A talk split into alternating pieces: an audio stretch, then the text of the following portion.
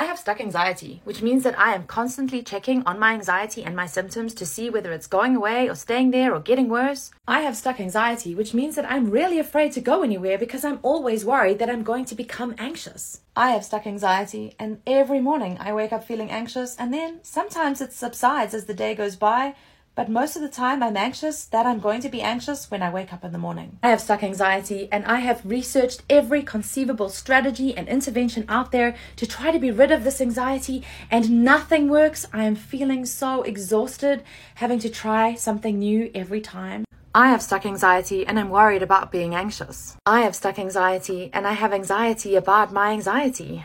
I have stuck anxiety and I'm anxious about being anxious. I have stuck anxiety and I'm anxious about being anxious. Shortcast Club